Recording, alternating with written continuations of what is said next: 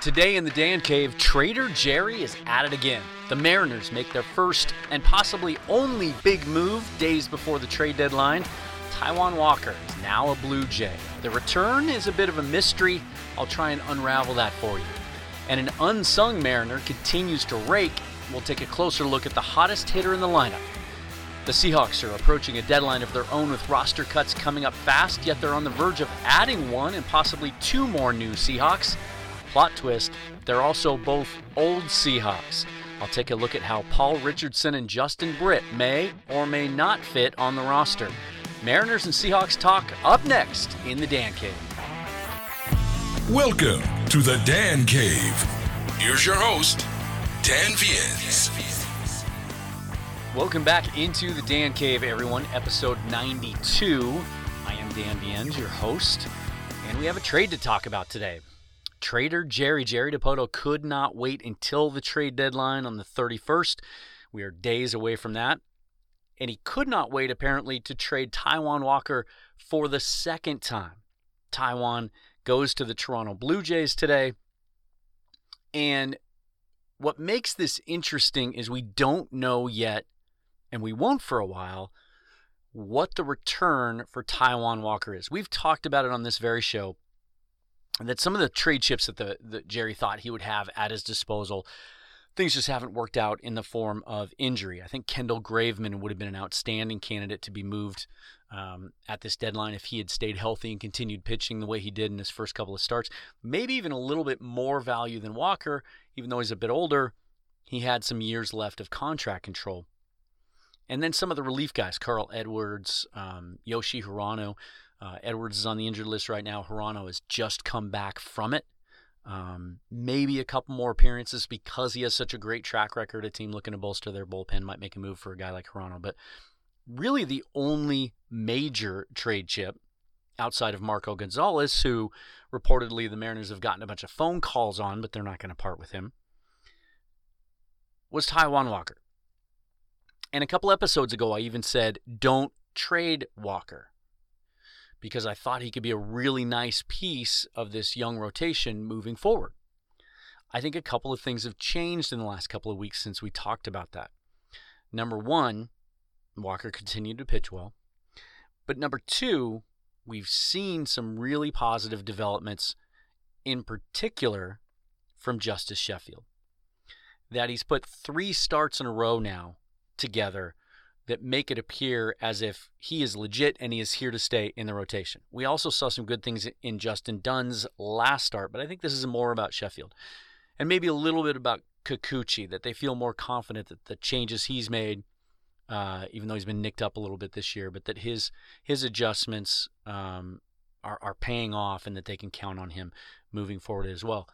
This may also have something to do with another player that we haven't seen yet that we'll talk about in a little bit. But there's some other guys that have stepped up too. What we've seen from Margevicius, Margevicius, Margevicius, I believe is how you pronounce it. Wow, that's tough. Um, I don't know if they see him as a starter moving forward or just a multi-inning reliever, but he's looked really good. But this may have also been about the return. Jerry has shown us uh, over the years, as GM of, of the Mariners, that when he gets what he thinks is good value, he will make a deal. Some GMs always push it to the deadline. They think that that spurs more action and they think that that entices teams to uh, give up maybe a little bit more because they're up against it. Uh, Jerry doesn't think that way, and and there have been times that the general consensus and and you know us amateur scouts at home haven't liked their turn.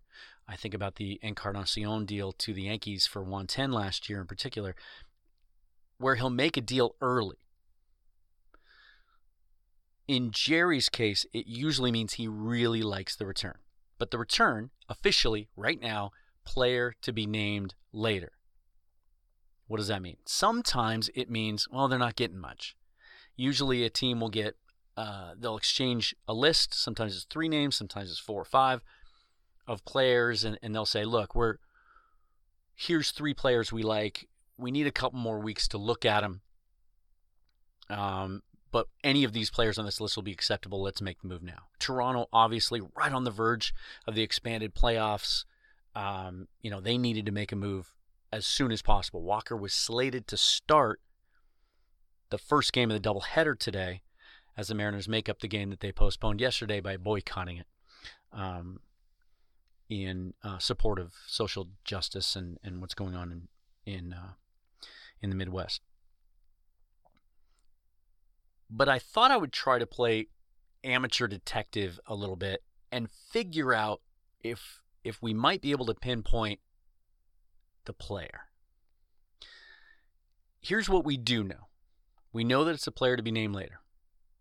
It's a little odd right off the top because technically by these new rules that the union and league agreed to as part of this shortened season and, and, and the unusual roster construction where every team has a 60 player pool. Trades for the major league roster are only supposed to involve players on a team's 60 player pool.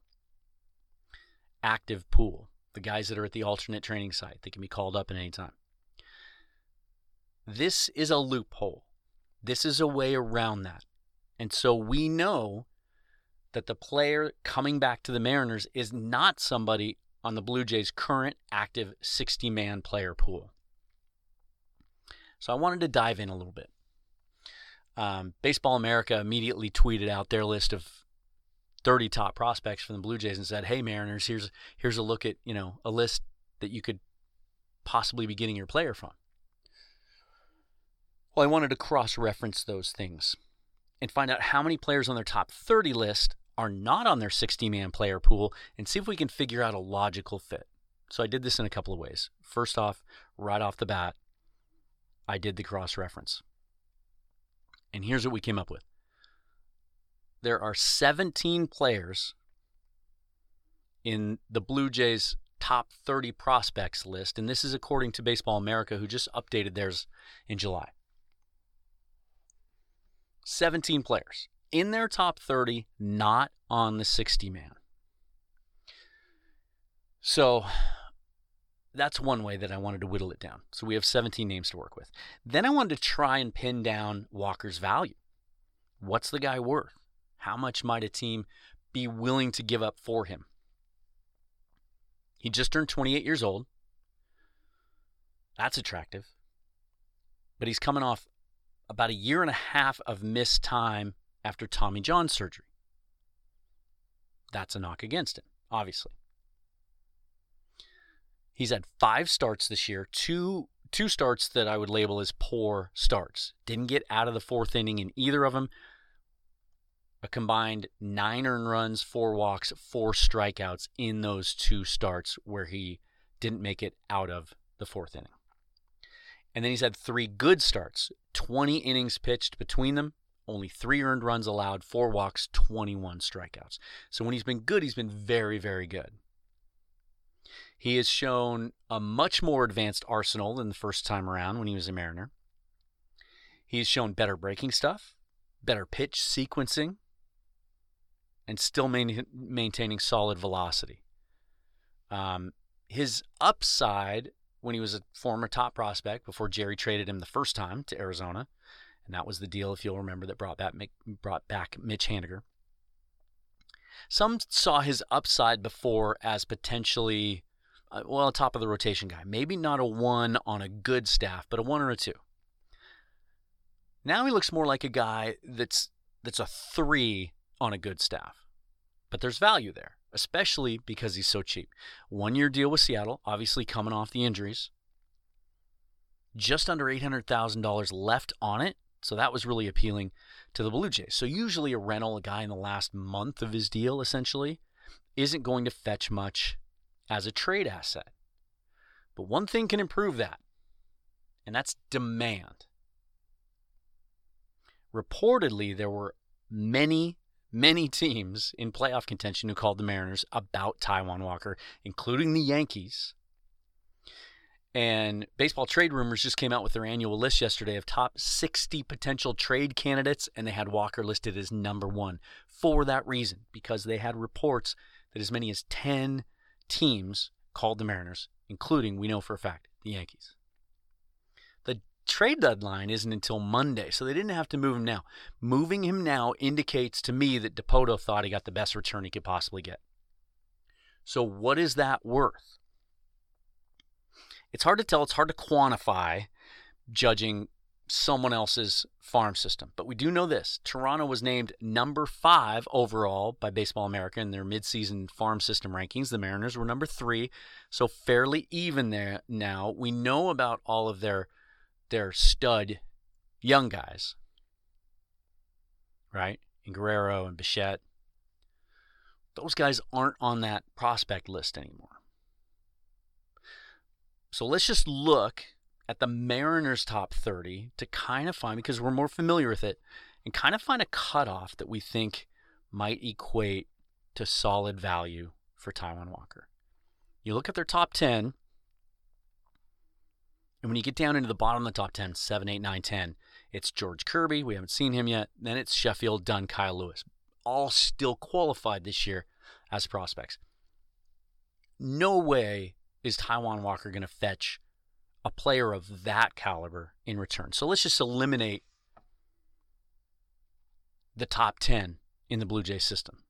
Because if you look really closely at it as well, n- number two in their system, Austin Martin, not on their 60 man, but he was just the fifth overall pick in the draft in June. No way would he be included in any trade. Orelvis Martinez, um, young shortstop, he was their big ticket international signing. He's their number seventh rated prospect, so he would equate to George Kirby on this on this comparison. Uh, but he just signed 2018, tore it up in rookie ball, rookie ball, was on the verge of Baseball America's top 100 prospects, even at his age. No way would he be on the table. And then finishing out the top 10 would be a catcher, Gabriel Moreno, and Miguel Hiraldo, uh, middle infielder. So let's just eliminate the top 10. So you get down into 11, 12, 13, 14, 15 for the Mariners. We're talking Brandon Williamson, left handed pitcher, some believe is destined for the bullpen. Jake Fraley called up again recently. We're in the process of finding out is he a 4A player? Can he put together the kind of performance to sustain it at the big league level? We don't know. Cal Raleigh, catcher. Zach DeLoach just drafted in June in the second round. Isaiah Campbell, first round sandwich pick from a year ago, starting pitcher out of Arkansas. Then you get down into Juan Then. 20 year old starting pitcher candidate, and Connor Phillips, uh, just drafted in June out of community college. So there's some potential there. If you were the Mariners and you were in playoff contention and you had a chance to acquire a player with the exact same profile as Taijuan Walker, contractually and stuff wise, age, everything else, would you part with one of those players to get him? Probably not. I mean, you drop down to Austin Shenton at 18, a guy who's been an efficient hitter but really doesn't have a true position, maybe. Sam Delaplane at 20. Now we're getting into where I think you would find value. A younger bullpen arm with some upside.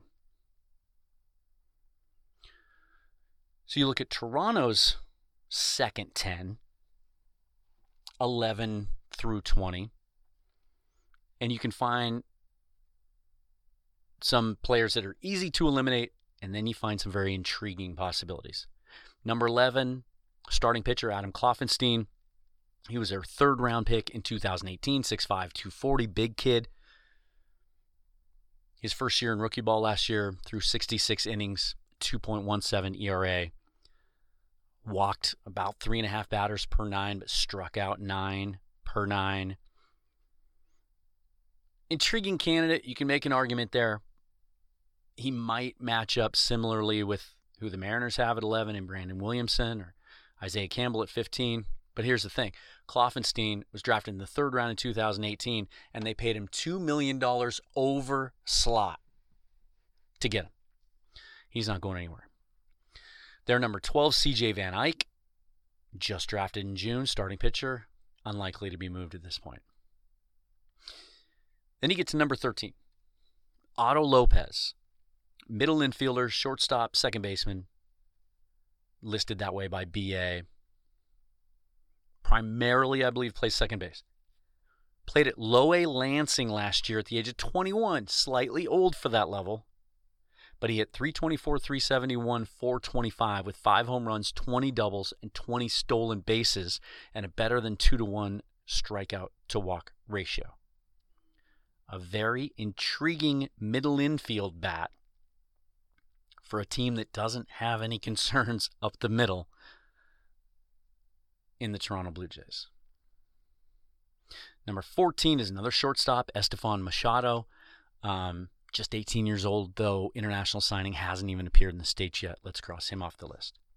And he gets number 15, Eric Pardinho, Right handed starting pitcher, pitched also at low A Lansing, seven starts, 2.41 ERA in his minor league career, including short season rookie ball. Averages a little over, just a touch over three walks per nine, but strikes out 10 per nine innings.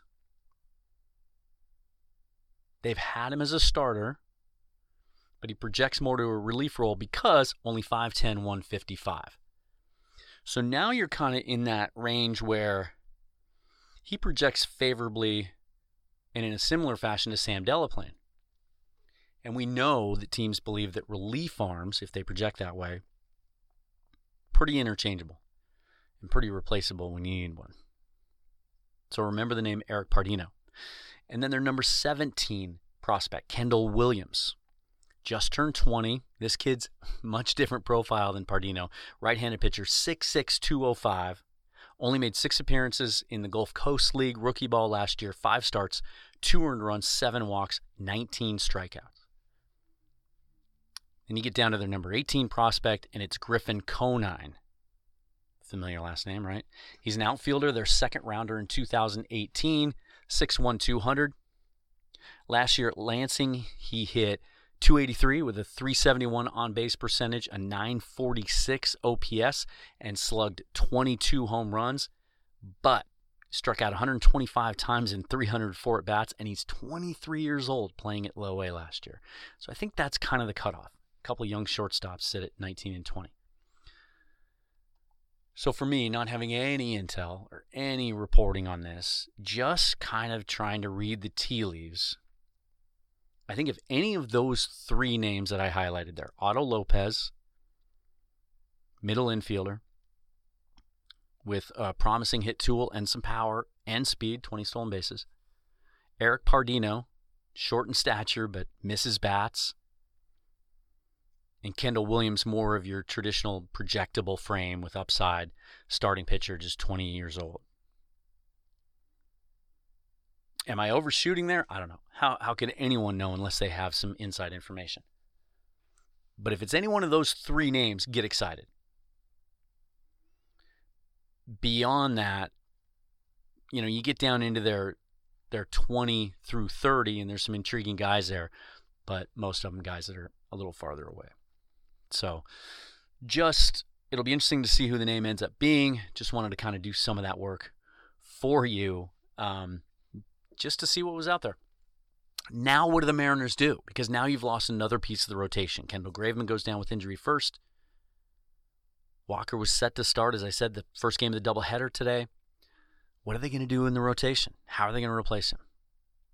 Kikuchi is pitching the second game today. So first game is to be determined. As I record this, it's almost game time, so we'll know soon. Likely uh, L.J. Newsome, who has uh, been stretched out as a starter and is historically in his career been a starter, but has appeared out of the bullpen for the Mariners so far and showed some good things in a few innings. His first few innings a couple of nights ago could likely go a couple of innings. It'll it'll most likely be some sort of bullpen day, but it could be Newsome getting the start. Could be a guy like Taylor Guilbeau, who can be stretched out, go a couple innings. And then you have Margevicius, Sheffield, Dunn the next three days. And then Marco. Marco would be the Monday starter and that would be on his normal five days rest. And this is all predicated on the Mariners and Scott Servais and Jerry Dipoto saying they like the idea of the six man rotation this year with the young arms they have in the rotation, and they want to stick with that. This came up when Graveman was hurt. Well, why don't you just go to a five man rotation? They wanted to stick to a six man rotation. So I'm going to assume that for the sake of this argument. Monday would be Marco's next turn. But then Tuesday, the home opener against the A's, you would have to turn to somebody on four days rest. It'd be too soon to turn around to Kikuchi or Newsome if that's the guy that goes. They could just go with a full bullpen day or Anthony Misiewicz, who has a history as a starter, but they've used him out of the bullpen. I think they've really found some things that they like with him. I don't know if they want to mess with that. Which is why next Tuesday could be an opportunity and make some sense to get Logan Gilbert his first start. First round draft pick a couple years ago has risen up like a bullet through the system, looks every bit the part of classic mid to top of the rotation starting pitcher. Their top pitching prospect at this point. Some lists may have Emerson Hancock slightly above him. It would make some sense at that point to bring Gilbert up. Or if they like the matchup better against the Rangers who are struggling versus the A's and all their professional hitters, they could go with the bullpen day on Tuesday and then have Gilbert start when the Rangers come to town later in the week. That would give him an opportunity in this season, which is going to be finished in four weeks. He could get three to four starts. And there, there's a there's a break in there in the middle of the month between the 10th and the 14th. It's kind of an odd schedule quirk where they have two days off within a four day span. So they could skip him there. But this is a chance for him to get three to four starts without, I believe, messing with his rookie status. There was an assumption going into the season if it had been a normal season where Gilbert was going to be up by June or July and pitch the rest of the year if they feel he's ready, based on how he's done in Tacoma, and they feel he can handle it, even if it doesn't go well, that could be the move here. And it could be one of the reasons that Dipoto made the move early as well. To get a chance to get Gilbert, let's say three starts at the end of the season, to kind of take an early step, dip his toe into the pool development wise we shall see what happens. Uh, I just wanted to touch on one other Mariner thing too, and I mentioned it a couple weeks ago. But how good has Austin Nola been? I had him on my list of five players the other day as kind of a surprise, along with Dylan Moore, of players that I think are going to be key parts of the roster two years from now when this team is kind of over the crest of their rebuild and ready to add to the roster and start winning. He's the kind of story that you love in Major League Baseball. In some ways, I'm not saying he's going to be a Hall of Famer. It just reminds me of Edgar Martinez. Remember how old Edgar was when he finally made it to the bigs for the first time and stuck. He was in his upper 20s. I mean, Nola called up for the first time last year, was a 29 year old rookie. He's 30 now. He's now put 104 games together, which we can call that a full season, right? I mean, the plan this year was for Murphy and Nola to share catching duties. And with Nola being the left-hander, he might have played in more games. So he in in a 162 game season, he might have gotten between 80 and 100 games. He's hitting 281, 346, 483 in those 104 games. He's been remarkably consistent. He hasn't, and sometimes this is mitigated by the fact that he's not a, he wasn't an everyday player for a lot of that. But but we haven't seen any any slumps. He never seems to really be fighting himself. 17 doubles, 15 home runs, 48 runs driven in during that time. And I think the most exciting thing is he's proven he can catch every day what made Nola valuable to begin with was his versatility. We've seen him play second base and look natural there. He was a shortstop when he was drafted. We've seen him play some third base. He can play the outfield. He can play first base. And there was some assumption, uh, some assumption that he would be in a platoon this year with Daniel Vogelbach at first place before Evan White got the big contract and we knew that he was going to be the everyday first baseman. We just weren't sure if he was ready yet. Nola can play all those positions. But no one's even talking about how solid he's been behind the plate. And that's a good thing. You know, catchers are kind of like umpires. Like, you know, they're doing a good job if you don't you don't have to talk about him. Like that's how they felt about Omar Narvaez and why they were so willing to trade him. Is as, much upside as he had with the bat, he was such a bad catcher that he was beaten out essentially by a guy who only started catching two years ago. He's made himself a very good catcher. So not only does he he belong on that list that I had, he 100% makes sense on the roster because he can be so versatile. Even when Tom Murphy comes back, talking about 2021 now, and even when Cal Raleigh is ready, with the extra roster spot, you can really justify carrying an Austin Nola, even if Raleigh's ready to get some at bats because he can play everywhere. He can spell White once in a while. He can certainly DH. Now that Vogelbach has been unloaded, they don't have to give. This is finally what Jerry Dipoto was wanted for years. He didn't want to be locked in to one player having to DH. As much as he loved Nelson Cruz, he didn't fit the rebuild, but still. And Encarnacion and Jay Bruce, those guys had to DH to get any value out of him. They no longer have that.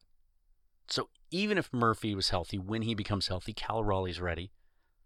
Nola can play all around the diamond for you, and he can be your almost everyday DH.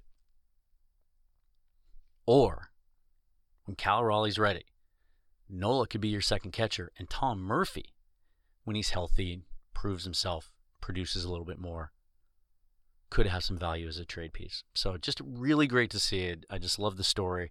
Love watching play every day. He's been hitting cleanup. He's hitting in the middle of the lineup. Um, it's a lot of fun. This team's a lot of fun to watch right now. Let's talk about the Seahawks. Uh, fun to watch isn't a way we can describe them because we don't get to watch them. I will say this little editorial note here. I hate. Well, let me start this way. I love, I'll start on a positive. I love that the Seahawks and, and Q13 have partnered with them to televise at one o'clock this one hour portion of their practice throughout most of this training camp. But I hate how it's been executed. It's it's terrible. It's not even worth watching.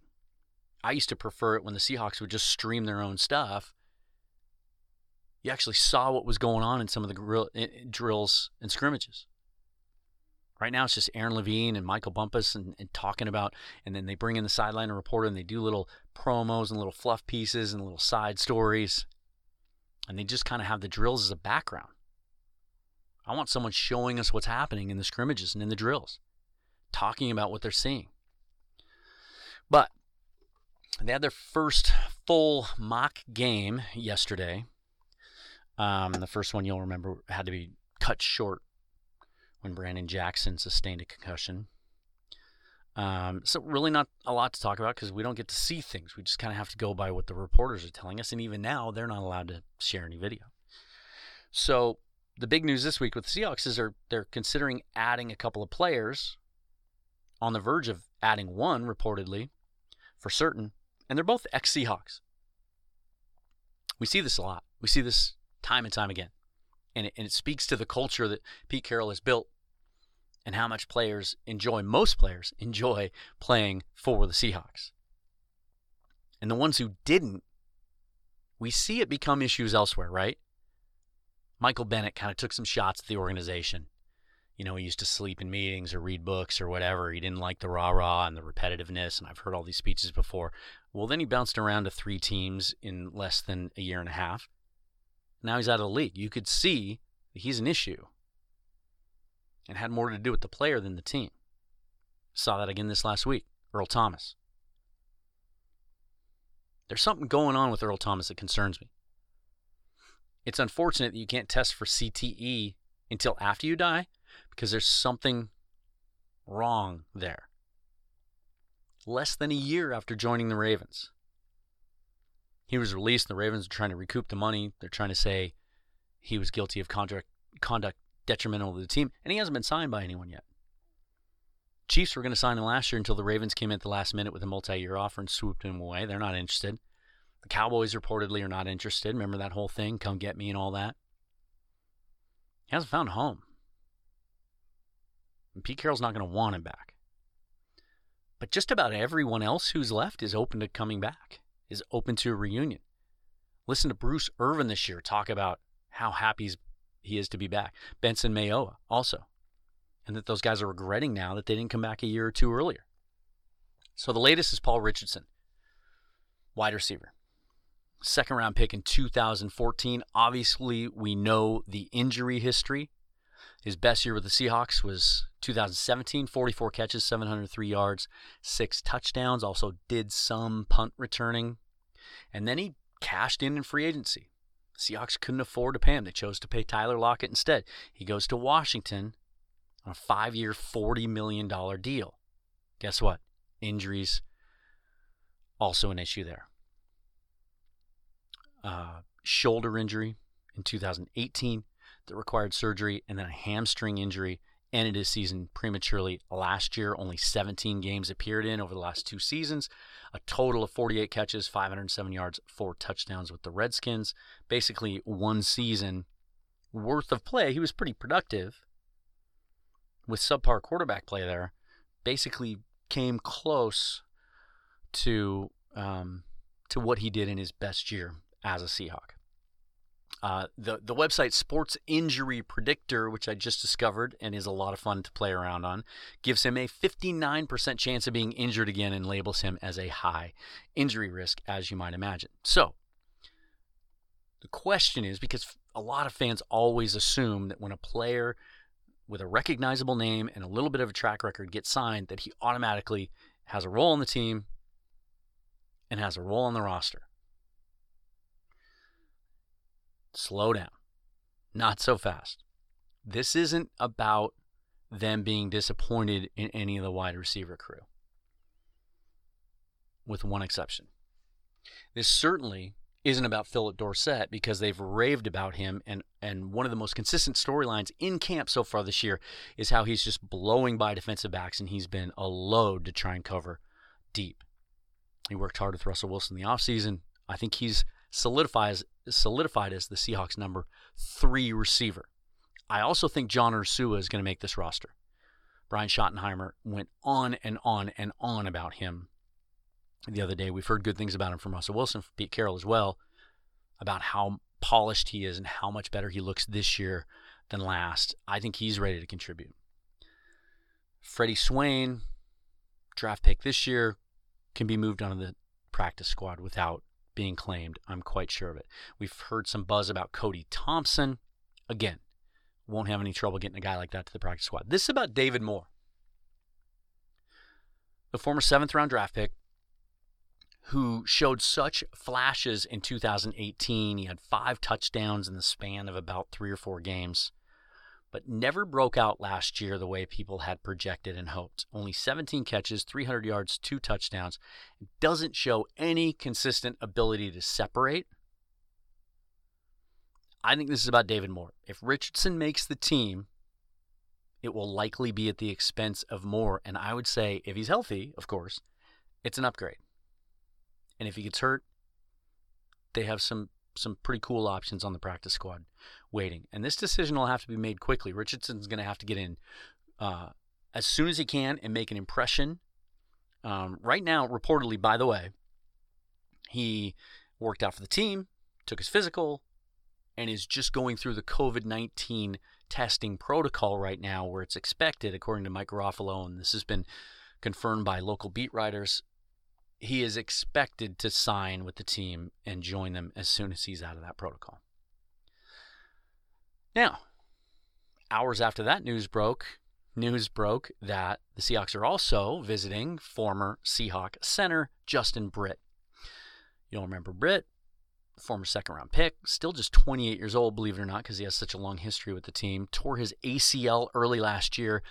Um, you know, we heard early in the offseason before he was released that he was ahead of schedule in his rehabilitation. He looked great. They were counting on him.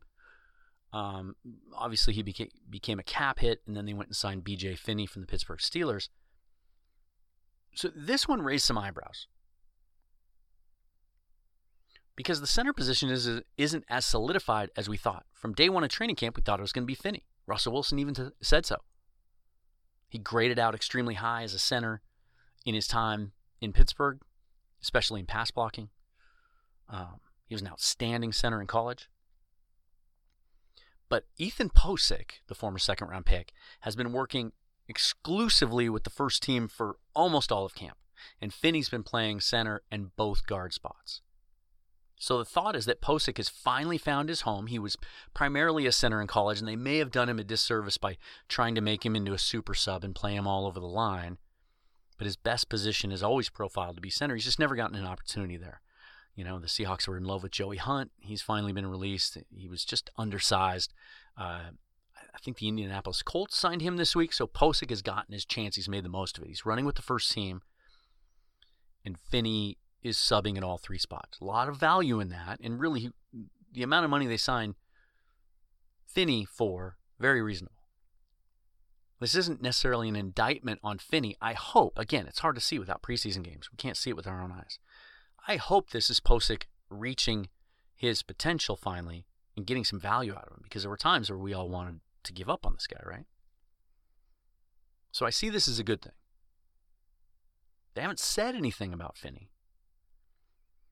But when I saw the report that Britt was coming in, certainly was cause to raise my eyebrow. Are they really that down on Finney? I don't think so. And here's why.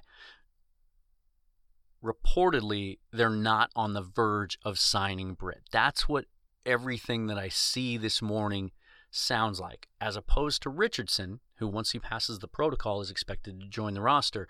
That isn't the expectation with Britt. So I see this simply as the as the Seahawks doing their due diligence, checking Britt out, working him out, doing the physical, finding out is he healthy. Because this team is in a contention window and they cannot afford to have an issue at center. The rest of their line, they're really feeling good about. Raving about Brandon Shell at right tackle, raving about the rookie third round draft pick Damien Lewis at right guard. Duane Brown obviously is entrenched at left tackle. Mike Iupati, without having to have a full training camp in preseason, he's healthy, ready to go. He pencils in at left guard. Then they have the young kid Phil Haynes behind him. We're hearing this week from Schottenheimer and Carroll about how maybe the best offensive lineman overall in camp so far has been Jamarco Jones, working on both sides, right tackle and left tackle. That's great to hear. They can't afford to have an issue at center. It, when the bullets start flying, if Pocic's not ready, then Finney's the fallback, but maybe then Britt is a move for some additional depth. So I think that's just them considering him for insurance. That's going to do it for me today. Episode 92 is in the books. Um, obviously, we'll, I'll be keeping my ear to the ground. If there are any more Mariner trades, I'll react to those. And then we'll get ready next week when I join you again. We will look ahead and I will have my full Seahawks 53 man roster projection for you. And we'll look at uh, maybe Logan Gilbert being in a Mariner uniform by then as well. Follow me on Twitter at Seahawks Forever. You can email the show at the Dan Cave Show at gmail.com go to my Anchor profile page, which is linked in my Twitter profile. You can leave me a voice message for inclusion on the show as well. And please hit subscribe so you get notification of new episodes. I'm Dan Viens. This is the Dan Cave. Thank you very much for listening. As always, go Seahawks, go Mariners, and go Cougs.